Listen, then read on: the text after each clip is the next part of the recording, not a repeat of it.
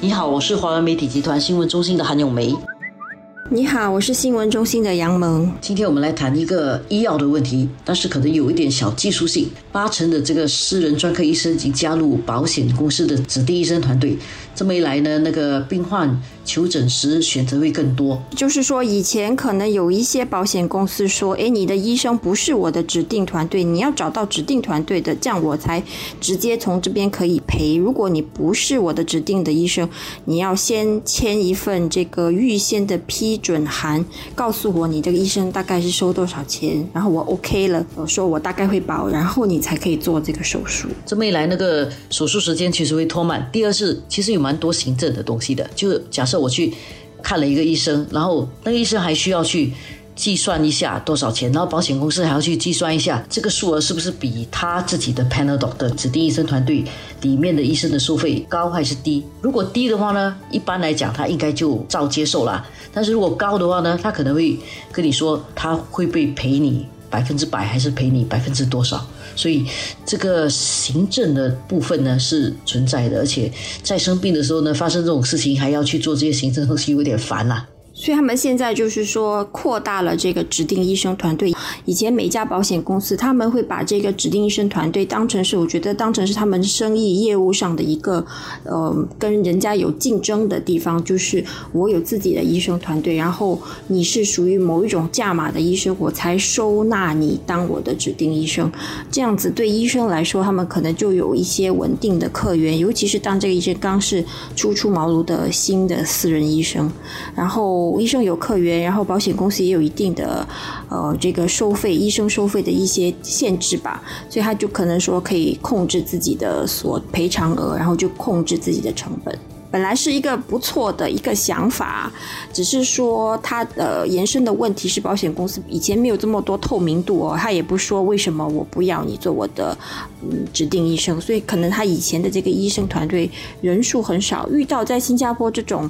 呃，私人医生本来有些就不多，一共一千两百多个活跃的私人医生，有一些专科哦，可能是一些比较少见的，比如看眼睛的外科手术的医生，他的人数本来就很少，他还要去分薄，说每一家呃保险业者可能有七家，自己有自己的指定医生团队的话，可能落到每一个。保险业者来说，就可能就几个医生给你选，然后还要看这个医生的排期呢。万一他其实都排满了，这段期间都不收新病人了，那你该怎么办？如果你要去找自己外面的医生，保险公司就说：“哦，可以，你找了，但是我未必会保，或者未必会保一百八险。”就病人就会遇到很多问题。而且以前如果还有跟着一个医生，但是这个医生刚好又不是指定团队的话，那么你是不是要换医生才能拿到？百分之百的所长，但是你换了医生，你又不跟着以前的医生，你就可能会觉得心里不踏实，就诸多问题。一方面呢，它可以让小型的保险公司啊有。更多的这个医生，他可以涵盖的那个专科不够多的话，那小型保险公司在给保护委派医生或者是给保护安排建议医生的时候，他就绑手绑脚。然后，如果你是那个小型保险公司的保护的话呢，你可能选择也比较少，比较受限制。另外一点呢，对保护来讲，鼓励的更多的这个私人医生能够进入保险公司的这个指定医生团队能够扩大的话呢，那对保护来讲也确实。可以省比较多的这个行政的问题嘛？因为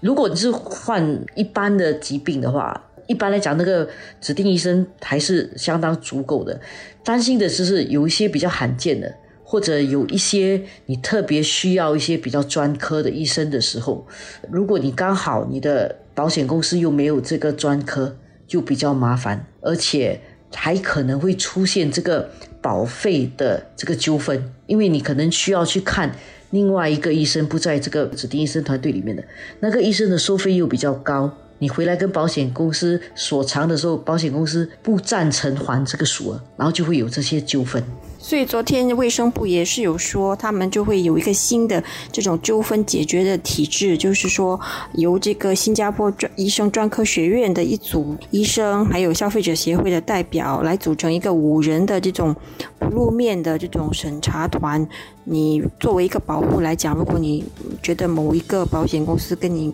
理赔的数额太少的话，你可以提出这个投诉，由这个审查团来作为一个裁决吧，就说 OK，这个保险公司少赔。赔了你多少多少钱，应该把它呃补回去还是什么？但是它有一个问题是，这个是自愿的这种调解还是解决的渠道？就是如果你是提出投诉的那一方，但是答辩那一方不愿意去。不愿意接受你的调解，那也没有办法，除非你有很好的证据说，啊，他做的事情在行内是不合规，或者是他违背了金融管理局的条例，或者他是医生，他违背了医药理事会的条例，这种又是会回到这种监管部门，所以我觉得还是留了一些开口。还有另外一点呢，在这个呃新闻里面有一个词汇嘛，就是治疗前的预先授权理赔。这个又是一个怎么样的概念？是不是我可以先开一张空头支票，讲说哦，我大概会收你五万块，然后这个医生就可以就是让你赔偿到五万块，是不是有这样的一个问题？有，呃，徐宝坤医生他有谈到说，比如说某个医生哈，他经验比较足嘛，他觉得像你这样的这个某个病人的情况哈比较复杂，手术时候万一找到别的东西，不是叫你签一封信说，这样你要当时就要同意把它拿掉。还是什么哈，或者是手术时陷入其他的昏迷啊，还是什么有呃副作用啊，还是什么不良反应要去住 ICU 的话，他就会要你签说 OK 同意说接受这些额外的治疗。这个时候他认为你是属于高危患患者，他就会叫你。在这个预先的这个同意书，包括这个财务同意书上签说，OK，预估你的这个花费哈，可能是比如说二十万，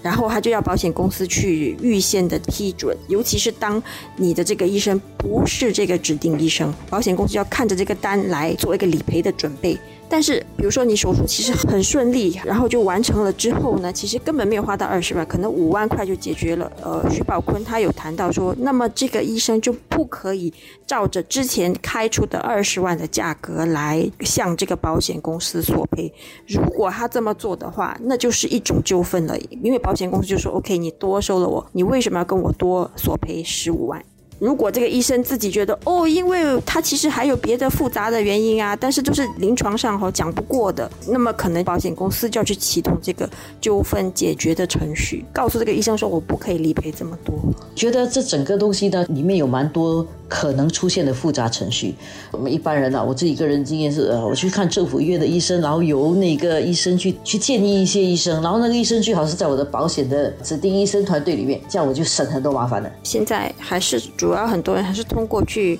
综合诊疗所，就是 polyclinic 看医生，拿一个转介，这样在公共医院拿比较多津贴的方式去看病的话，总的来说那个医药费还是是会太高的，毕竟是有很多津贴，这样才是有比较有保障的。老实说，我们如果把整个保险的赔偿额弄得很高的话，对我们大家都没好处，因为如果 IP 的所偿额很高的话，那保费就自然会。提高的比较多嘛，那每年我们要还的保费就比较高，所以其实，在用医疗保险的时候啊，每个人还是需要有一点自律了，就不能够说因为我能够索赔，或者是因为我现在能够向指定医生之外的医生索赔，去乱乱用这个医疗保险。对我比较担心的一个问题，就是随着更多私人医生都加入了这个指定医生团队，甚至有人提到说，不如让所有人都加入指定医生团队，或者是说，用所有的保险公司都用同一套的指定医生团队的话，也有人提出这样的，这样对病患来说就更容易啊，我就不用担心我的医生是不是。但是问题是在目前哦，医生的收费是没有一个定价的，是一个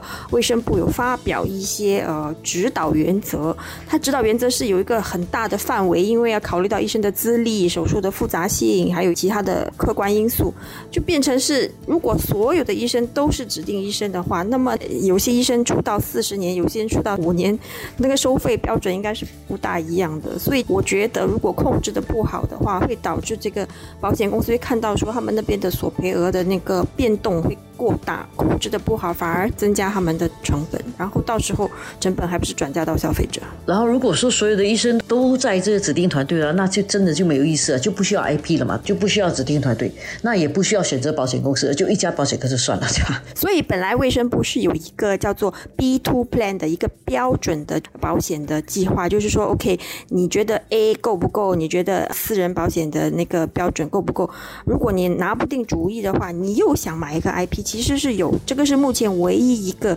标准化的私人保险产品，叫做他们叫 B two plan 啊，就是保到政府医院 B two 级别的这种 plan，由呃由私人保险公司提供，但是据说是不多人买这个，因为 B two 有一点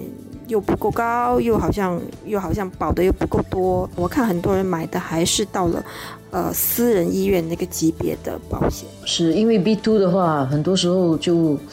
比较有能力要去买私人保险的人。或者要买 IP 的人，可能都不是住 B 度的，是住 B one 以上。而且是怕说，万一生病之后有个什么临时的什么机动性啦，不想排队啦，因为你知道现在公共医院又有一些不紧急的，还有往后推迟了的话，你想保留那个去私人医院看病，或者你跟了很多年的医生，现在转到了私人医院去，你还想继续跟着他，可能你还是会想保留那个私人的保险配套。